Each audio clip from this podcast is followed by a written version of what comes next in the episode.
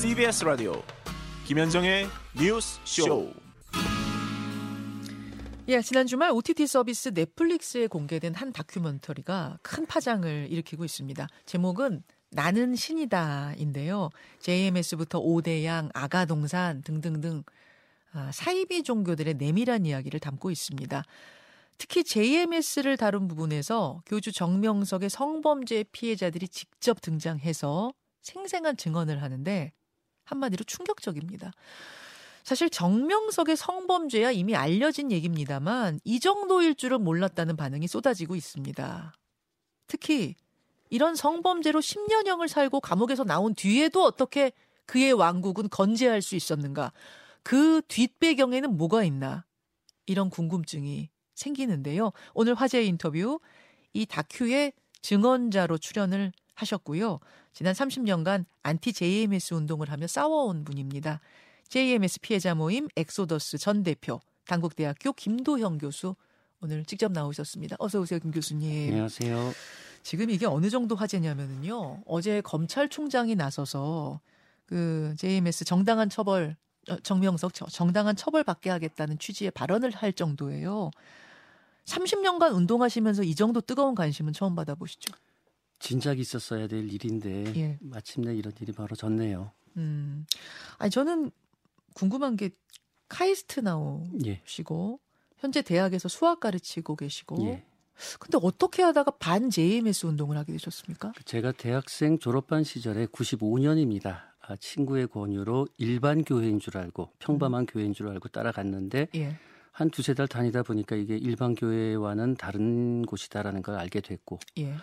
워낙 정명석의 설교가 상식을 뛰어넘는 무식한 설교라 가지고 알아보니까 이미 십몇 년 전에 여대생 성추행 폭로 수기가 나와 있다는 걸 알게 됐고 음. 그래서 그 교회 안에서 전도사인 여자친구를 사귀게 됐는데 그 여자친구를 제가 설득해서 탈퇴를 시켰더니만 그 여자친구는 이미 저를 만나기 이전부터 피해자였고 더 알아보니까 이제 뭐 그 안에서 제가 만났던 몇몇 여대생들이 전부 다 피해자였고 어. 그래서 여기저기 추적해 보니까 80년대부터 피해자가 셀 수도 없이 많은 성폭행 피해자가 있었고 납치, 폭행, 공동묘지로 납치를 해서 묻어버린다, 협박을 해서 입 맞고 음. 이런 뭐 상상을 초월하는 범죄가 80년대부터 있었다라는 걸 알게 돼서는 세상에 이런 일이 어떻게 있을 수 있나. 음. 그래서 도저히 이것들을 가만둘 수는 없겠다. 그래서 그렇게 싸움을 시작하게 됐습니다. 그렇게 해서 이 싸움에 이제 투신하신 거네요. 그야말로 그게 네. 이제 30년이 넘어가고 있는 건데요. 어, 그 다큐가 지난 주말에 공개된 후에 저를 포함해서 많은 분들 반응은 이거예요. 아니 JMS 정명석이 뭐 성범죄 저질러서 감옥까지 갔다 온 거는 뉴스 봐서 다 알고 있는 사실이었는데 이 정도일 줄은 몰랐다. 대부분 반응이 그겁니다. 어떻게 자신의 거처로 젊은 여신도들을 불러서 강간을 하는데 지금까지 피해자를 이제 수백 명으로 추정하는 정도인데 아니 어떻게 그게 가능한가? 도대체 어떤 명분으로 부르면 거기를 계속 갈 수 있는가? 뭐 이런 궁금증들. 보통의 사이비 종교의 공통된 특징이 아, 새로운 신입 신도를 포섭을 하게 되면은 집중적으로 관리를 합니다.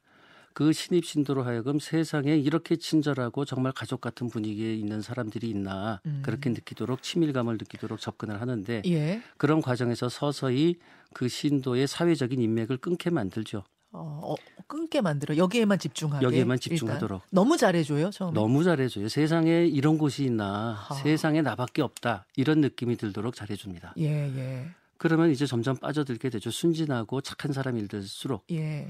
그런 과정에서 이제 미모가 출중한 여성은 친밀한 관계를 만든 다음에 정명석에게 바로 성상납을 하는 겁니다. 아주 뚜렷한 정명석의 취향이 있다면서요. 키 크고 예쁜 여자죠. 키는 얼 키가 커야 됩니다. 최소 170은 넘어야 주로. 그런 사람들은 정명석이 찍으면 데리고 오는 겁니까 중간자가? 정명석이 찍기도 하고 그 취향을 아는 여신도들이 간부들이 알아서 갖다 바치죠. 여고 앞에서 특히 여대 앞에서 키 크고 예쁜 여자를 기다리고 있다가 예. 그런 예쁜 여성이 있으면 다가가서 어, 모델 혹시 하지 않겠느냐 어. 라면서 포섭을 해서 모델 학원에서 워킹 연습을 시키면서 서서히 친밀감을 만든 다음에 우리 성경 공부하는데 너도 같이 한번 해보지 않겠냐? JMS라고 대놓고 접근하는 게 전혀 저, 전혀 아니에요. 없죠. 성경 공부로 접근해요. 정, JMS 교회는 전국에 있는 모든 교회가 이름이 다 다릅니다.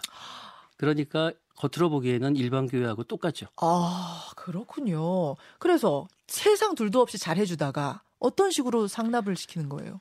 선생 그러면서 이제 교리 교육을 해서 정명석이 재림 예수다, 메시아이다라는 세뇌를 시키죠. 거기까지 가는 데는 얼마나 걸립니까? 사람마다 다릅니다. 예. 그뭐 한두 달 만에 세뇌되는 사람도 있고 예. 워낙 집중적으로 교육을 하죠. 예쁜 여성일수록. 아, 그래서 어느 정도 교육이 됐다 싶으면은 정명석에게 면담이라는 이름으로 면담을 시키는데 예. 그러면 이제 바로 성폭행이 이어지는 겁니다. 바로 뭐 강간이란 이름으로 성폭행할 리는 없고 뭐 자궁 건강 검진하겠다. 건강 검진도 있고 성기에 대고 기도하겠다 뭐 이런 식이라면서요. 별의별 말도 못할 일들이 많아서 아, 공중파 방송에서는 이름 어, 거론도 하기 힘들 정도로 지저분한 일들이 많습니다. 지금 그 다큐 속에 이제 그런 것들이 실체들이 드러나고 있는데 보니까 뭐 여성들이 다 이제 나체로 목욕탕에서 뭐 뭐 뭐 뭐 뭐, 라고 선생님 뭐, 어서 오세요. 뭐 피로 풀어 저희랑 같이 반신욕해요.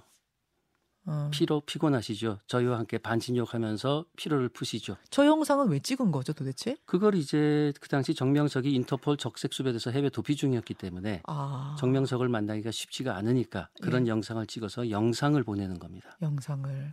아니 근데 처음에는 모르고 갔더라도 이상한 거를 바로 눈치를 챌 텐데 또 부르면 갈 수밖에 없는 어떤 구조적인 게 있는 건가요? 그러니까 처음 이제 성폭행을 당한 여성은 이게 무슨 일인가라고 놀래서 예. 어, 굉장히 당황하게 되는데 그럴 때 이제 이미 친밀한 관계는 만들어 놨지 않습니까? 예. 신뢰 관계도 구축해 놨고 예. 그래서 그 여성들이 그 피해자에게 집중적으로 붙어서 우리 함께 기도해 보자. 하나님이 선생님의 몸을 빌어서 너를 사랑해 주신 거 있을 수도 있다. 아 사랑이다. 하나님의 사랑이다. 이것은 하나님이 성폭행이 아니고 성폭행이 아니고 그러니까 기도해 보자. 우리 함께 기도하자. 이런 식으로 계속 가스라이팅을 시키는 겁니다. 가스라이팅이 있는 거군요. 너무도 친밀하게 나에게 잘해주던 그럼요. 그 사람들이 이건 괜찮은 거야. 음, 이건 음. 메시아의 사랑이야. 이런 식으로 접근하면 맞습니다. 어, 다큐 속에서 메이플이라는 홍콩 국적의 여성이 등장해서 뭐 생생한 증언을 합니다. 저희가 지금 사진으로 보여드리고 있는 바로 이 여성이 실명으로 증언을 하는데요. 20대 여성이 포교가 돼가지고 한국으로 들어오고 70대 할아버지 정명석에게 농락당한 과정을 울면서 증언을 하는데 지금 메이플 씨는 홍콩에 계시는 거죠. 예, 지금 홍콩에 있습니다. 이, 이, 이 다큐 공개된 후에 심리적으로 상당히 안 좋다는 이야기를 제가 전해 들어서요. 지금 뭐 홍콩에서도 최대 이슈가 돼서 어제 홍콩 야후에서는 메이플이라는 이름이 검색어 1위로 올라갔습니다. 그 정도예요. 그러다 보니 뭐 다양한 사람들이 입방아에 오르다 보니까 굉장히 심적으로 고통스러워하고 있습니다. 트라우마가 더, 가- 더 그렇죠. 생각이 예. 나니 과거 본인 트라우마가. 스스로도 내가 저런 무서운 데 있었구나라는 생각이 다시 떠오르고 음, 그래서 고통스러워하고 있습니다. 굉장한 공황 상태에 지금 빠져 있다 이런 예. 이야기를 지금 전해 들었어요 저희가 그 JMS 1978년 금산에서 서울로 상경한 정명석이 창시한 건데 도무지 이해가 안 가는 부분은 뭐냐면 김 교수님 초창기 대부분의 신자가 엘리트 대학생이었다는 거예요. 근데 정명석 국졸이잖아요. 국민학교밖에 안 나온 무학에 무일푼에 그렇다고 수려한 외모도 아니고 도대체 엘리트들이 어떻게 빠져들었는가? 엘리트들이 전 공범이라고 봐요. 첫 번째 포섭된 게 이화여대 여대생이었고 예. 그 여대생이 포섭되자마자 그 여대생이 자기하고 친한 서울대생을 안모 씨를 포섭을 했고 예. 그 다음부터 고려대, 연세대 계속 번져 나갔습니다. 예. 이 사람들을 저는 거의 공범이라고 보는데 이렇게 볼 수 있죠. 그당그 사람들이 이제 교리를 거의 다듬었습니다. 예를 들어서 말씀하신 것처럼 외모도 뛰어나지 못하고 발음도 어눌한데 음. 학력도 초등학교가 최종 예. 학력이지만 예 수님이 어디서 태어나셨습니까? 마국- 말구유에서 태어나셨거든요. 마국간에서. 예. 마찬가지로 재림 예수도 세상 눈으로 보기엔 초라하게 올 수밖에 없다라는 논리죠. 아 그런 식으로. 그러다 보니까 이제 오히려 그 못난 게 매력으로 다가오는 겁니다. 어. 그렇게 만든 게 바로 초창기 신촌 독수리 오영재라고 하는 사람들인데 네. 그 사람들이 모든 그런 기틀을 만들어 놓고는 지금 조용히 모두 사라져 가지고 자기들은 나 몰라라 하고 있는 실정이죠. 아 지금. 그분들은 다 또다 떠났어요? 예. 김경천 목사라는 분이 그나마 양심적으로 지금 활동을 하고 계신데 예. 특히 가장 부총재 역할을 하면서 활동을 하던 안모 씨라는 사람은 예.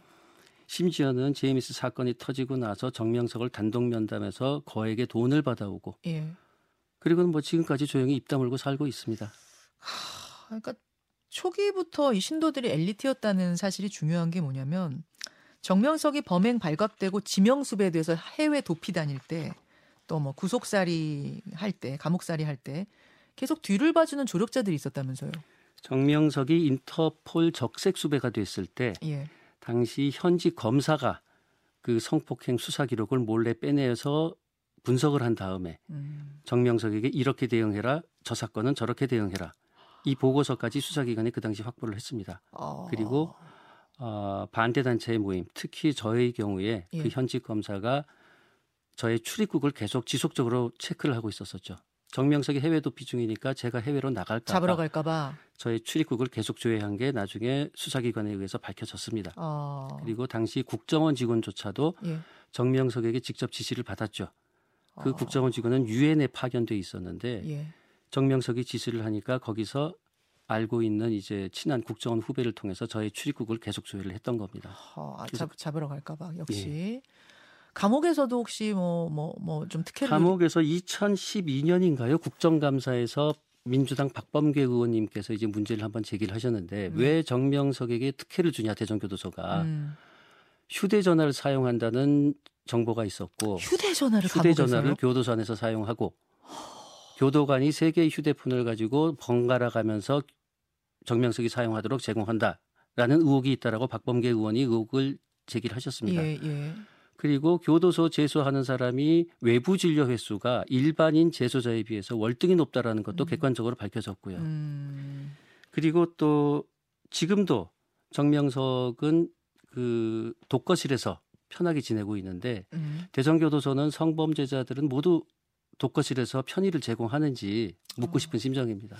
그리고 또 하나가 이것도 객관적인 사실입니다만 이번 넷플릭스 영화에서도 정명석이 운동 시간에 네. 운동장에 나와서 대전교도소 바로 옆에 있는 아파트에 고층 아파트에 있는 신도들과 연락을 주고받는 장면이 나오는데 예, 교류를 하더군요. 예, 막 대걸레 가지고 신호. 보내고. 이것도 명백한 불법이고 아. 운동할 때도 교도관이 감시를 해야 되는데 아. 이거 그냥 완전히 손 놓고 있었다는 거 아닙니까? 사회 각계 각층에 그러니까 신도들이 얼마나 어디에 포진해 있는 걸로 추정하세요?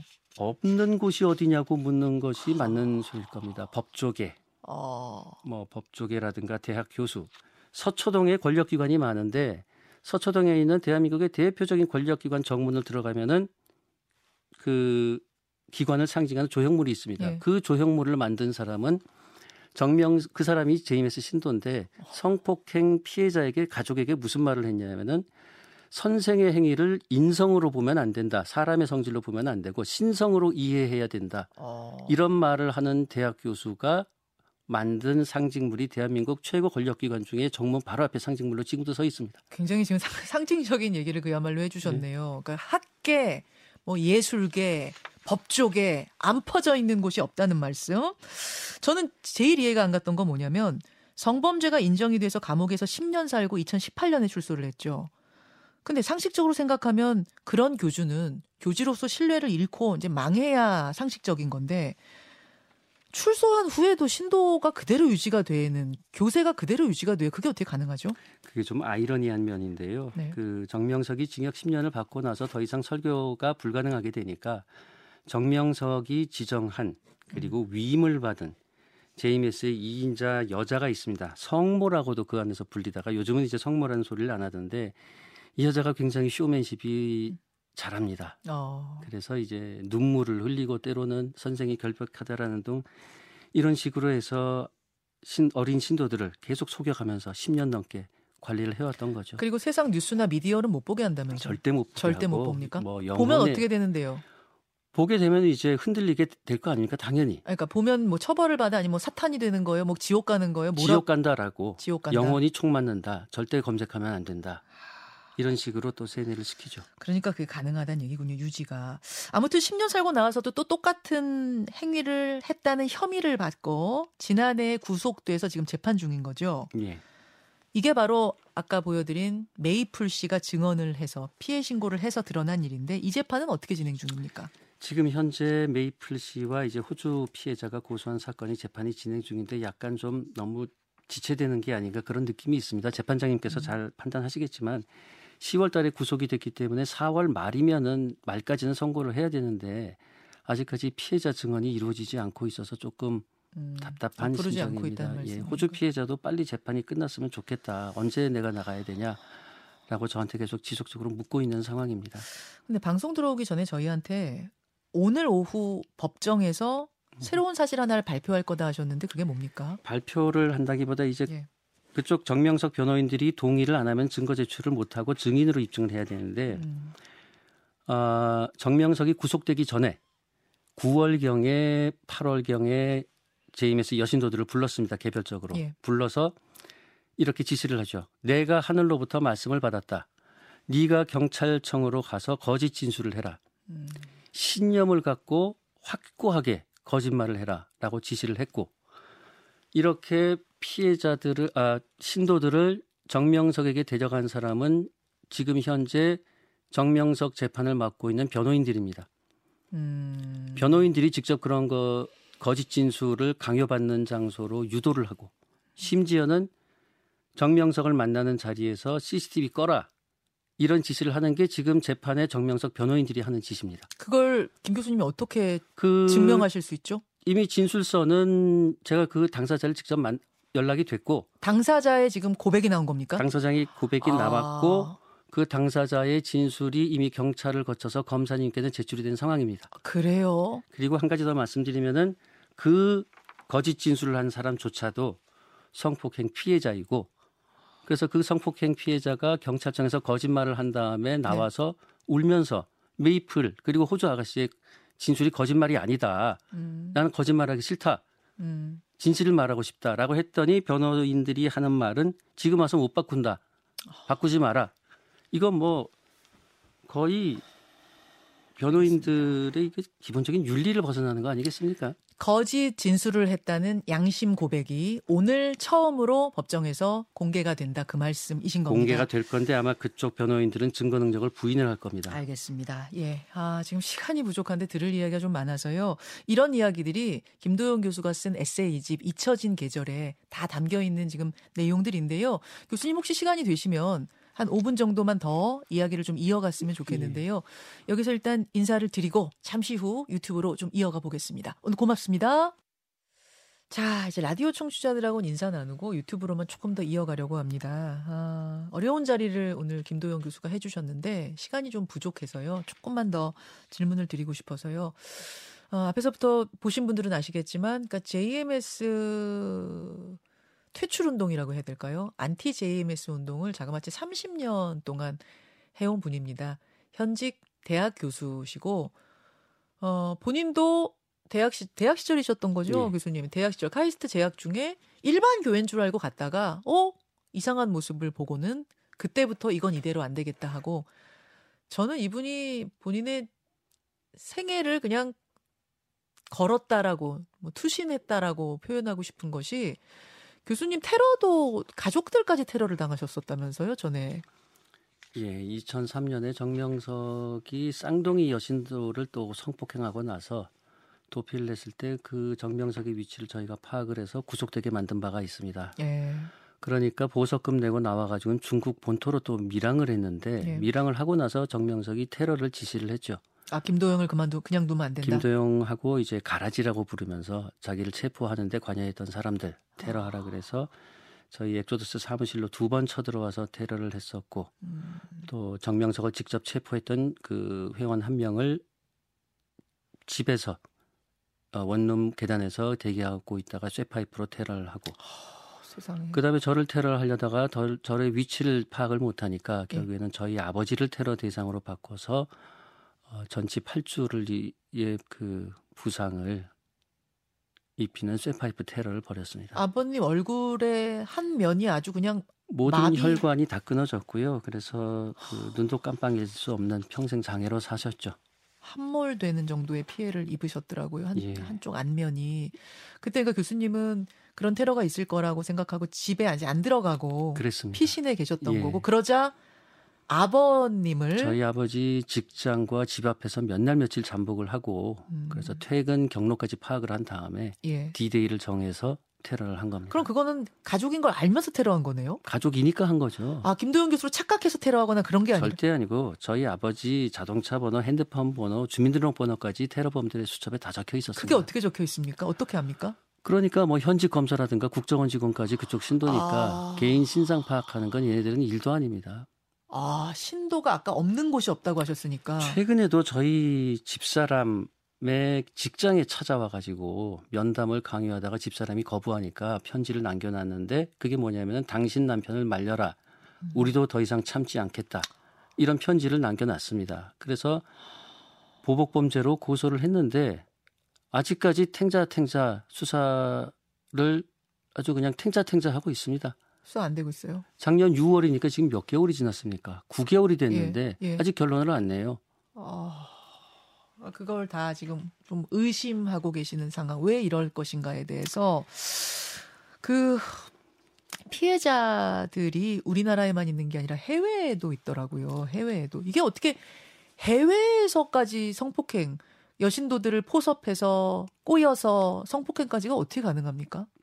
이게 한국과 똑같은 수법의 짓을 하는 거죠. 그런데 이 음. 범죄 규모가 상상을 초월하는 게 이미 2001년에 대만 언론이 발- 특종으로 발표한 게 대만 대학과 정치 대학의 여대생 100명이 넘게 정명석에게 피해를 입었다. 그리고 2006년에서는 일본 아사히 신문을 필두로 해서 예.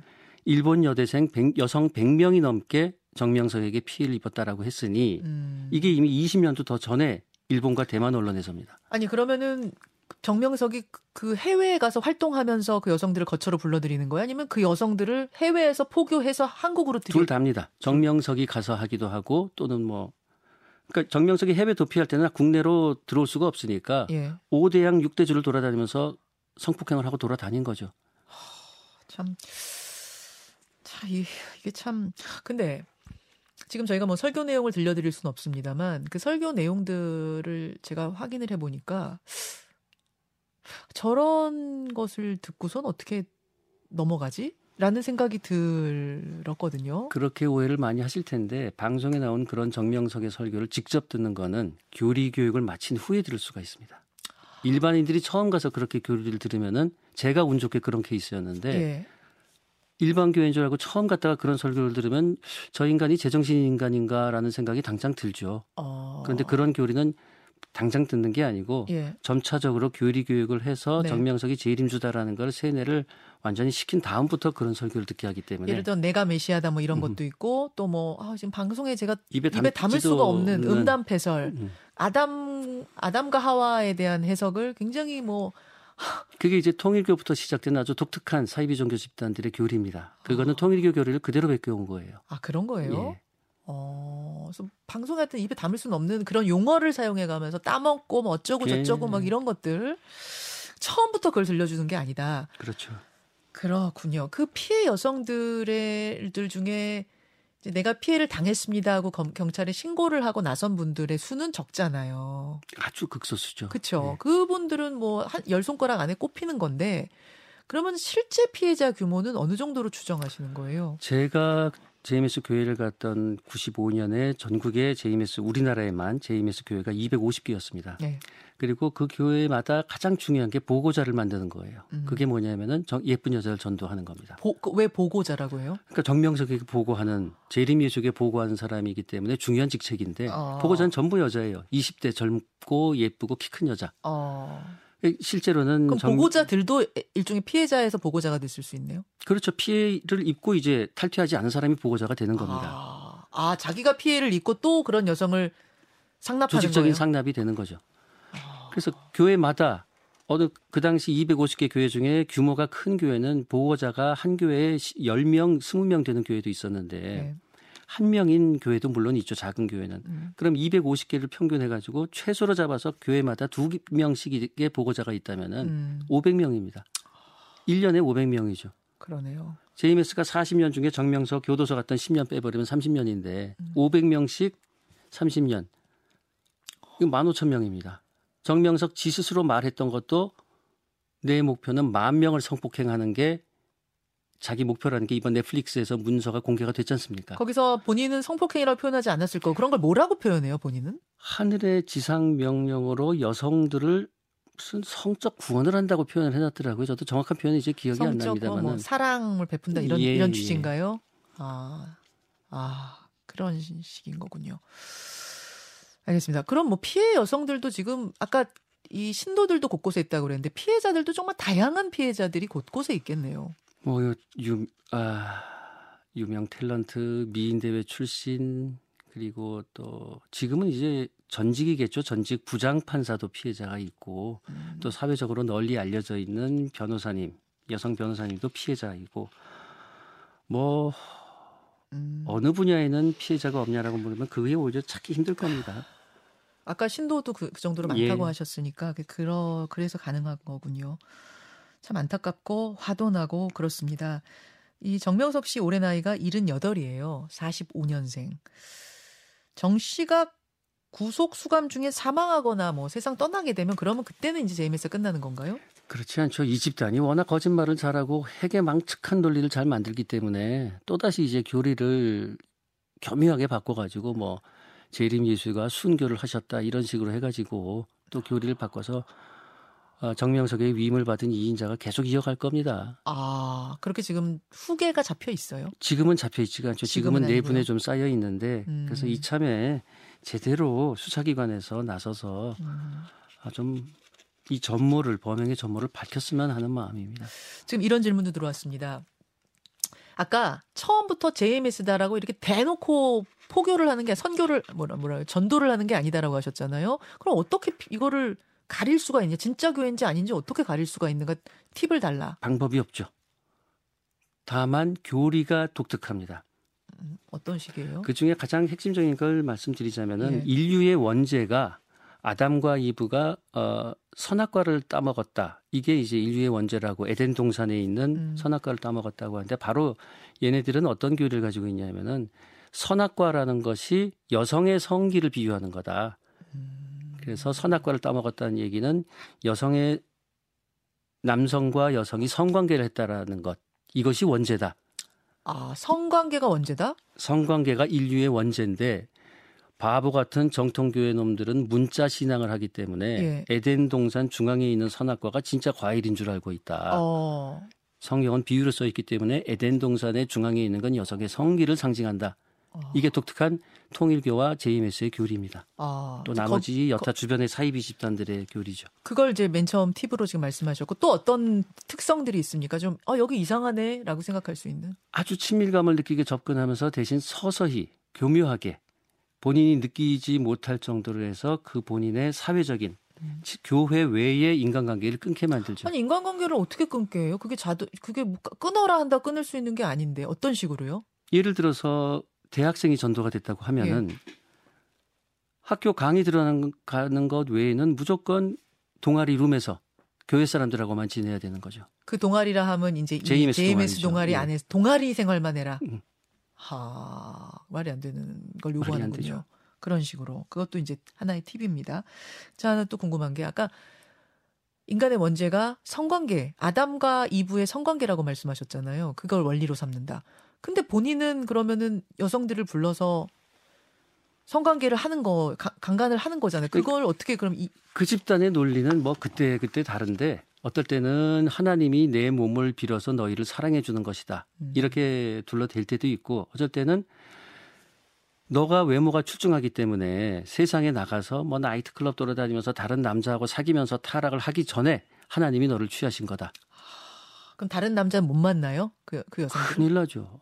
아 큰일 나요. 그 보통 이제 제임에서도 통일교와 마찬가지로 합동 결혼식을 하는데 그 이유가 인류의 원죄가 성적인 타락이기 때문에 음. 너희들은 재림 예수인 내가 찍어주는 사람들끼리 결혼을 해야 된다. 그걸 통해서 원죄로부터 회복이 된다.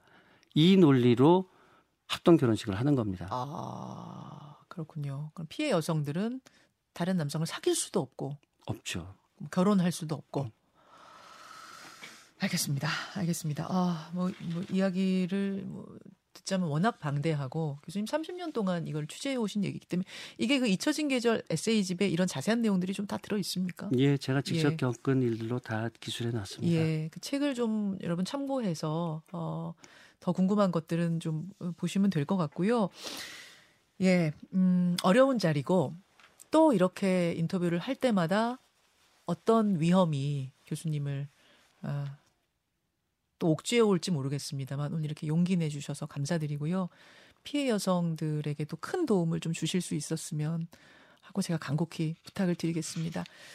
교수님과는 여기서 인사드리고요. 저는 어, 잠시 후에 댓글쇼 정꿀쇼로 찾아뵙죠. 여러분 댓글쇼 방으로 들어오시면 되겠습니다. 김도영 교수님 고맙습니다. 감사합니다.